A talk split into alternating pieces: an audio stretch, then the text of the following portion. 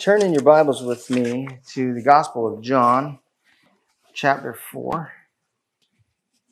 As we continue our study this morning of the Gospel of John, uh, this is the, the uh, third section of chapter 4 we will be looking at this morning. Uh, we will consider verses 43 through 54. Uh, first, uh, we will pray.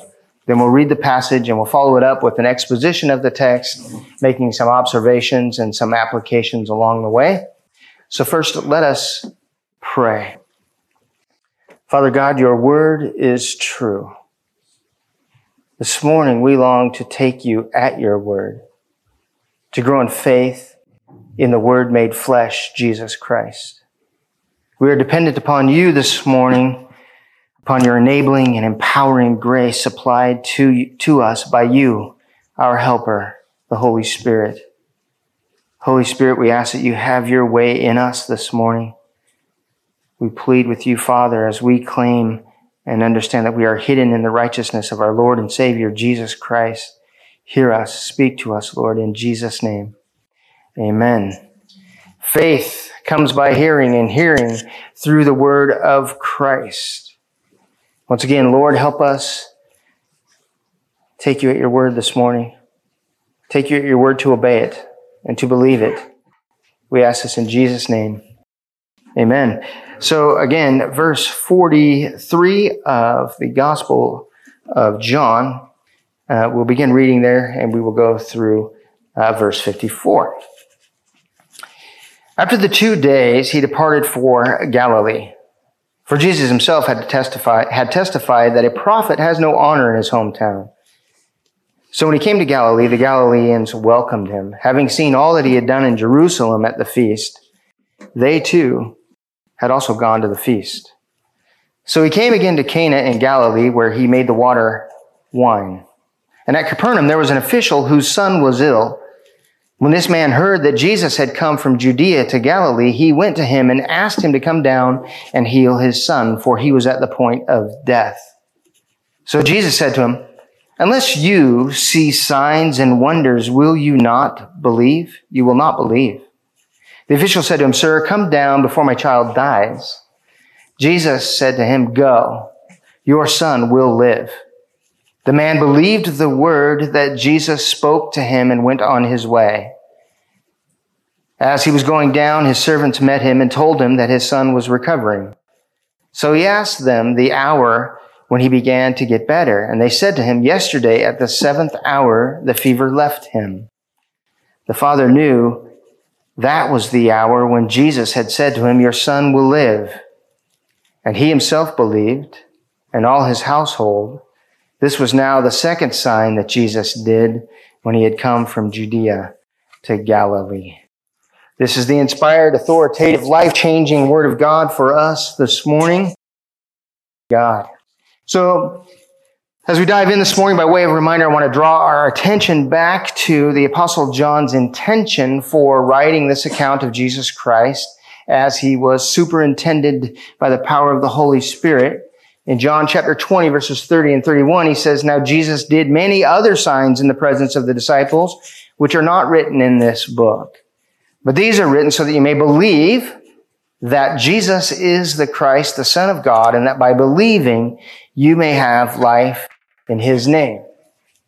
So to believe that Jesus is the Messiah, to believe that Jesus is the appointed and anointed one, to believe that Jesus is the rescue for sinners, to believe that Jesus is the Christ, to believe that Jesus is the Savior of the world. This is the point of this book. This is the point of the signs. This is the point of the words that Christ himself spoke. This is the purpose of the Bible. This is the purpose of my preaching it this morning is so that those who hear it would believe. That is the whole point, that you would believe. So I will pose us some questions to, to ponder as we go through this passage this morning is, one is, what kind of relationship do you have with the Word made flesh, Jesus? What sort of relationship do you have with the Word of God? Do you have more than just pleasant feelings about the atoning death of Jesus?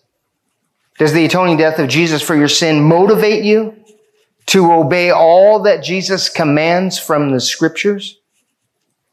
See, reformers like Martin Luther discovered that the authority for faith and practice lies solely in the scriptures. Sola scriptura in the Latin. And the Westminster Divines, they pointed this out more pointedly. They write this, although the light of nature and the works of creation and providence do so far manifest the goodness, wisdom, and power of God as to leave men inexcusable, yet they are not sufficient to give that knowledge of God and of his will, which is necessary for salvation.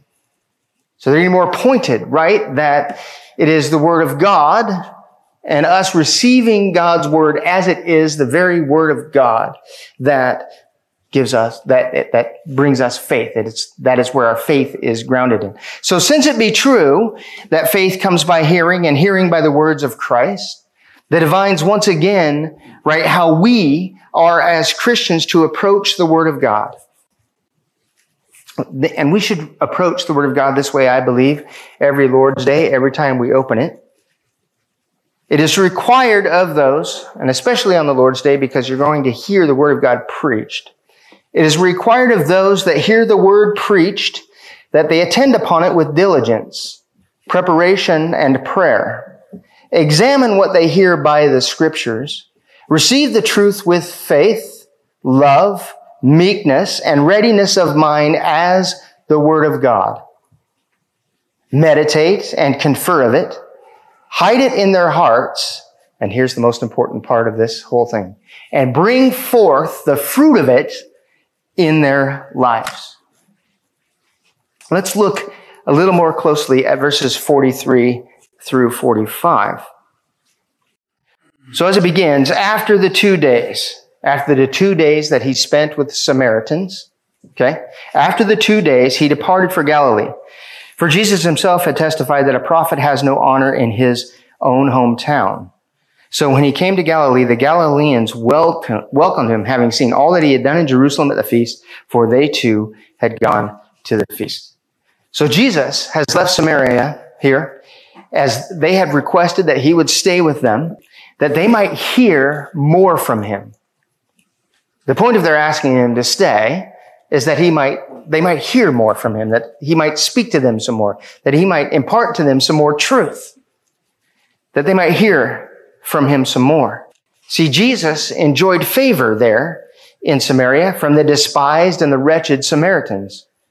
In Samaria, there was a woman of no reputation, and upon the words of Jesus, she was convicted of sin, righteousness, and judgment. Many other Samaritans upon the words of Christ said in chapter 4 verse 42, for we have heard for ourselves and we know that this is indeed the savior of the world.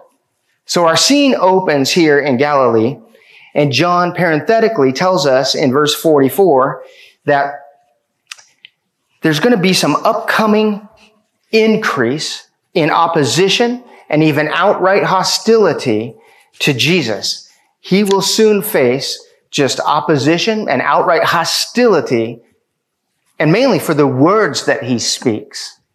For the words that he speaks, he will face opposition in some cases. Some of it will be subtle. Some of it will be just blatantly hostile. He's coming to face this.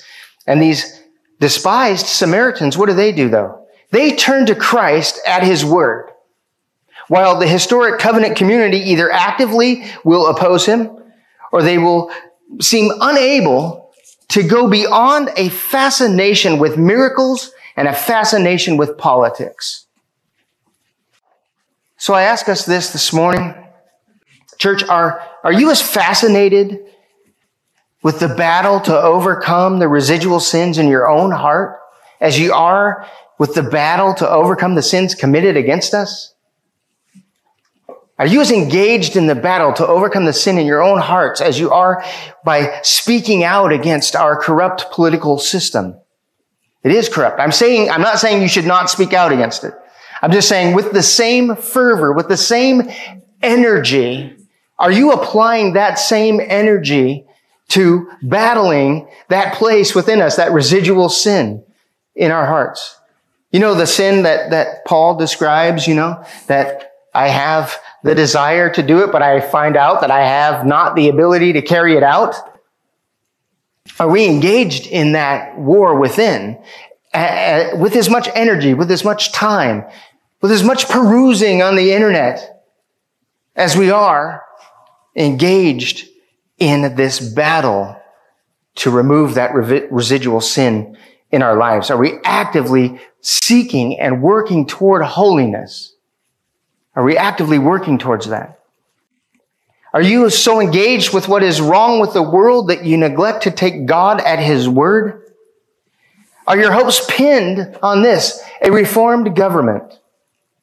Are our hopes so pinned on a reformed government that we forget that our hope is in the promises of God in Jesus Christ delivered to us in the scriptures?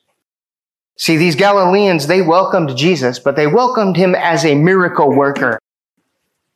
They did not honor him as Messiah. They did not honor him as Savior of the world.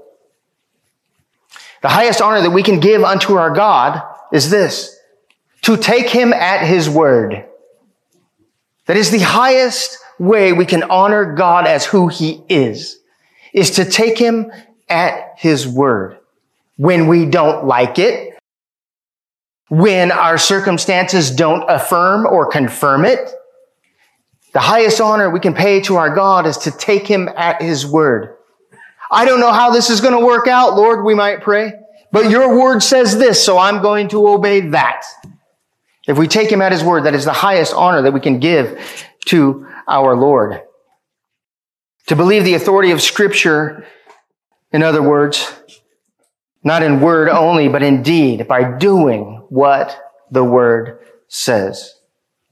I wonder if you have noticed, like I have, a secret, subtle opposition, a secret, subtle hostility toward the Word of God. And I'm not talking about in the world, I'm talking about in the church. I'm talking about in the Christian community. A subtle opposition, a secret hostility toward what the Word of God says, even within the Christian community. For example, one of my neighbors who attends a local church said to me, I stopped attending this church because all they talk about is Bible, Bible, Bible. Church should be more than the Bible. In another instance, when giving a word of correction to, to a brother from the scripture, the response was, I will believe what I believe until God whispers in my ear differently. Your growth in the things of the Lord is hindered often by your refusal to believe and do what the word reveals. To do and believe the words that make you uncomfortable. The, to believe and do uh, the word of God even when it upsets how you feel about things.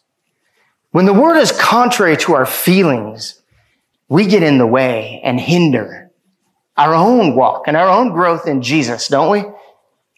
This is how I feel, so I'm going to do this. I know the word of God says this, but this is how I feel. I'm comfortable doing this, but the word of God says this, and that makes me uncomfortable. And this, my friends, is a subtle opposition to the word of God, isn't it? It might even be, for some of us, an outright hostility to the word of God. But because of the miraculous, nonetheless, Jesus was given audience in Galilee. He's given audience. So, verse 46. So when he, uh, so he came again to Cana in Galilee where he had made the water wine. And at Capernaum there was an official whose son was ill. When this man heard that Jesus had come from Judea to Galilee, he went to him and he asked him to come down and heal his son, for he was at the point of death. The apostle John here makes a point in verse 46 to connect this passage to the miracle at Cana a subtle indication of why Jesus was welcome, that it was based upon the miraculous, revealing a hostility to his words and his authoritative office as Messiah. In our text, we see an official in need of a miracle. He needs a miracle healing of his son. And upon hearing Jesus' plan to visit there, he pleads with Jesus to heal his son. The official is desperate. In other words, he might be saying to Jesus, I need a miracle. I need a miracle. So Jesus said to him, unless you see signs and wonders, you will not believe. The official said to him, Sir, come down before my child dies. Jesus said to him, Go, your son will live. Jesus here rebukes the crowd of Jews at Capernaum. See, this you in, in verse 48 is plural. So as he addresses the man, he addresses the crowd. He says in the plural, you in verse 48, you people are hostile to my authority and unless you see some sort of sign and wonder, your hearts remain hard-hearted toward the truth of my words, revealing myself concerning the Father and concerning his Messiah. From 1 Corinthians 1.22, it says, For Jews demand signs and Greeks demand wisdom or seek wisdom. I would ask us this, what do we subtly add, what do you subtly add to God's word to bring about personal faith and obedience? Are you looking for a miraculous sign that God is real and that God is active in your life? Or are you looking to the world and its system of knowledge to confirm what the scriptures tell you? Because when we look at the world, right, we see that it is in contrary to what the scriptures say. But are we looking, are we looking to obey? If it is affirmed by society, then we'll obey. If it's affirmed by these people, then we'll obey. In other words, do we believe the scriptures in so much as it is and how it confirms how life in, is in our time, but it reject it and when it goes against societal norms and the wisdom of our age, do we receive it sometimes and then reject it when it seems to go against what's normal? When it seems to go against what's comfortable, when it seems to go against what's easy, do we then reject it? I would ask us to ask ourselves because I prayed this and asked this of myself all week. Where, and I'll say it in my own, as my own prayer, where, Jeff, are you hard-hearted towards the words of scripture? What areas of the scripture do you know to be true and you're a little hard hearted towards that word. Where is that for you? The official said to him, Sir, come down before my child dies. And Jesus said, to him, Go, your son will live. The official pleads with Jesus to come to his son. Jesus authority, uh, authoritatively says, I don't need to come. Upon the authority as the son of God, at, upon the authority of the word made flesh, as I am the healer sent from the Father, go, your son will live.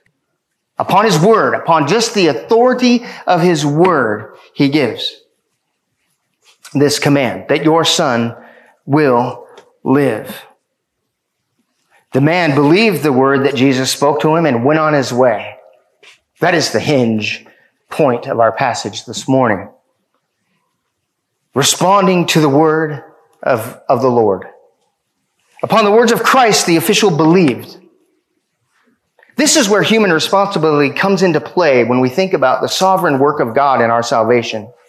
See, the Word of God demands a response, doesn't it? The Word of God demands a response every single time it's read, every single time it's preached. The demand of God is this, quite simply, the Word that God speaks is to be believed. It is to be believed. It is, it's a command. Every time you hear the word preached and regard it as maybe inapplicable to you, aren't you then in subtle opposition to his word and to his Christ? Every time you hear the word of God preached or you read it for yourself and you respond with indifference to its demands, you demonstrate an outright hostility to the word of God. God's word, God's precepts, God's principles are to be believed. And it's not just through your confession. It is to be believed through obedience, through obedience that has feet. Through obedience that has feet. See, Jesus tells him here, your son will live. And upon Christ's words, the man believed. We're going to see, but then he went. He believed and then he went and he walked in that truth, supposing that his son was indeed healed because Christ himself had spoken. See, we are to be believe, we, to be believing, we are to be obedient. We are to have an obedience that has feet, that we are to act upon God's words as a recipient. And if we don't act on God's words as one who has received them, I would ask us this have we really believed it? You know, you hear the word of God and you might even be able to recite it back. The command. You might be able to say it back. You might even say, I believe that to be so. But if you don't want to walk obediently in it, did you really believe it? That becomes the, the question. In fact, I think that if we don't believe we are and the reason why is because the Word of God is so opposed to our hostile flesh. The Word of God is rejected internally by us, by our flesh. Our flesh hears the Word of God and says, no, I want what I want. I'm the center of the universe that I live in. I am the center of all things. And the Word of God says, no, you're not. You are not. Do what it says. Our bodies just reject it, right? Our sinful bodies, the sinful part of us, the leftover residual sin that is in our heart rejects it. It just rejects God's word. It is, in fact, hostile to it. Do you obey God's word without any outside influence or confirmation? Will you obey God's word when it cannot be confirmed outside of yourself? You know what I mean? You know what I mean? Sometimes you read the scriptures and you, you see God's plan and God's will and God's way and how God says that people are to live who faithfully, uh, those who have been born again even. And we look around and we go, the born again's behavior do not confirm what I read in the word. Do we reject then the word of God as, as not true and not right and not something to follow? Because our brothers and sisters don't confirm that by their actions, and society certainly doesn't. Upon the word of God alone, do you believe? And by believing, do you demonstrate obedience to that? I know this is a heavy thing, and because it is, I want to pray right now. I want us to pray. Father God, we know that you are holy. We know that your word is truth. We confess, Lord, that we often act with indifference towards your word. Sometimes, Lord, we act according to the flesh.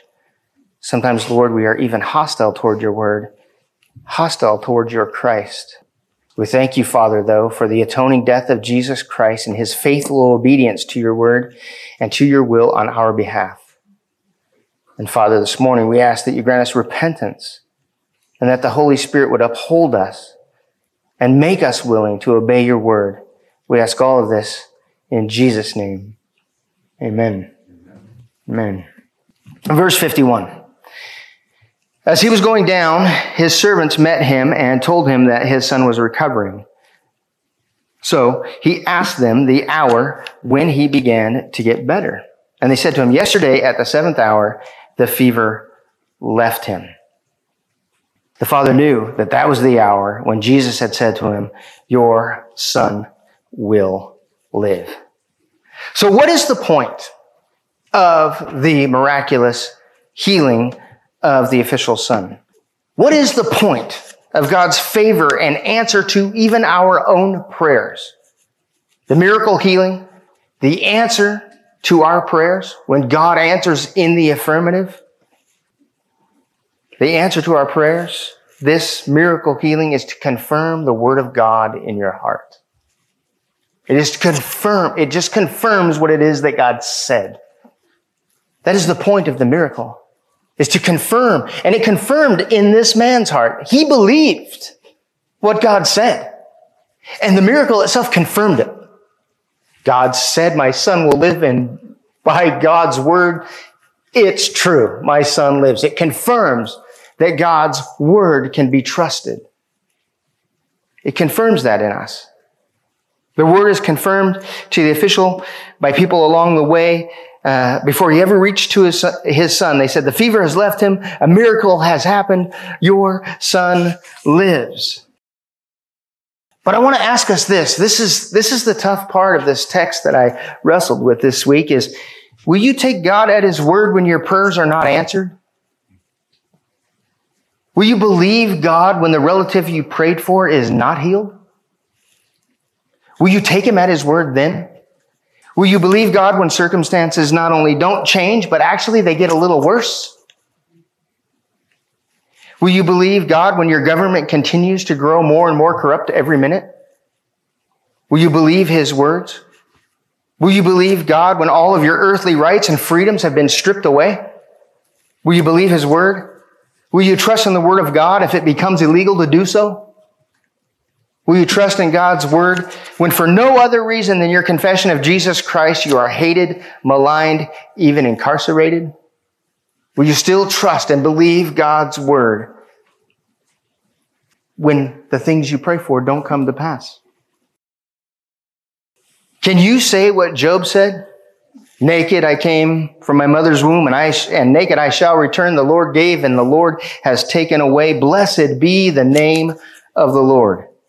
Can you agree with the words of James in chapter 1 verses 2 through 4? Count it all joy, my brothers, when you meet trials of various kinds, for you know that the testing of your faith produces steadfastness and let steadfastness have its full effect that you may be perfect and complete, lacking in nothing.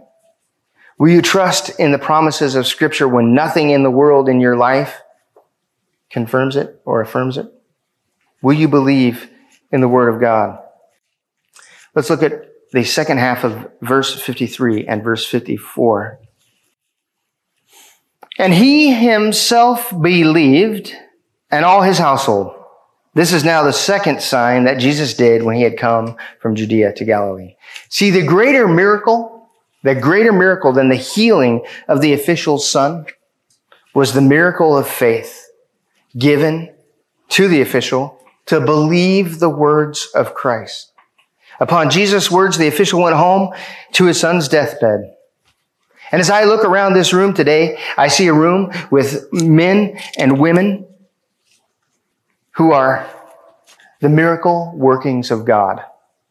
I see men and women who have been revived from the dead, who now have new life in Jesus Christ, who believe because the word of God spoken transformed their heart and made them respond to the command of God in repentance and faith. I see a room full of people who by faith in his excellent word, though wretched in their own flesh, in their own selves, are now counted righteous because of faith in Jesus atoning death for them. The miracle of the believing heart of the official brought salvation by faith. And the official testified to the word of Christ to his whole household. His whole household got saved. He believed, and so did his household. His household just saw that their son got well. They had no idea that Jesus had spoken to him, right? The official gets home, and what did he say? Jesus Christ, Jesus, said Go, your son will live. And he lived. You can believe his word. You can trust his word. He saved his whole household because he told them that you can trust the word of God. Because he trusted it and he imparted that to his family. He and his whole family get saved. That is the miracle of this passage. That is the miracle of every single one of us sitting in this room. Are you looking for a miracle? Are you looking for a miracle? Do you believe? Do you believe the word of God as the, as the sole authority in your life? Do you believe that Jesus Christ in fact, that the atoning death of Jesus Christ was sufficient for you for eternity to be in the presence of God the Father? Do you believe that? That is a miracle. That is a miracle. And that should cause all of us to do one thing, right? Praise God. Praise God, praise God, praise God. We celebrated and remembered the miracle this morning when we took the communion together. When we took the Lord's Supper together, we remembered there's the miracle. This is a miracle. God saved a wretched sinner like me. God took me from death to life, from darkness to light. That is a miracle. I believe. I don't even know why I believe. Do you know why you believe? Other than that's what the Word of God says. But, you know, when you think about, I believe this. Why do I believe this? I, I live around very intelligent people, but they don't believe it. It's not that they're not smart enough. And it's not that I'm particularly smart. So it can't be that, right? I see people who are good, moral, upstanding, upright individuals, and they do not believe. People of great character. People whose character I admire. And they don't believe. And I go, yet I believe. Well, all that can be attributed to is praise God. Thanks be to God. Thanks be to God and the power of His Holy Spirit. Thanks be to God that the Word of God is authoritative and it's sharper than any two-edged sword. Thank you to God that the Word penetrates, goes past the bone and the marrow, and it cuts down to the very soul of a human being and transforms him or her. Thanks be to God. It's all I can say to that. This is your testimony, brothers and sisters. There was one day when you did not believe the Word of God, and you woke up the next morning and you did. There was a day when you were re- you could read it and you didn't believe it. And then the next day, you believed it. That is a miracle. That is a miracle working God. You believed it the next day. I, the one day I didn't believe, the next day I believe. God did a miraculous work in my heart. And I then received the words concerning his Christ by faith. And here it is. That's your story. That's my story. Because you responded to that word in repentance and faith. Obedience. Obedience. Repentance and faith. I preach this gospel to you this morning and every Sunday. I hope and pray that I do. My, my aim is to be faithful to that because it is the word of truth. I believe in the miracle working God to save souls. I believe in the miracle working God to save souls through the ordinary means of preaching his word. I believe that faith comes by hearing and hearing by the words of Christ. I believe in the ordinary means of grace to grow us up as a church body in obedient faith.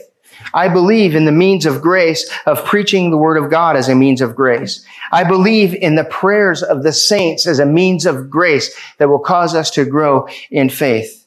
I believe in the communion with Christ in the Lord's Supper as a means of grace to cause us to cast out residual sin in our hearts and to trust in the forgiveness that we have in Jesus Christ, to reaffirm that.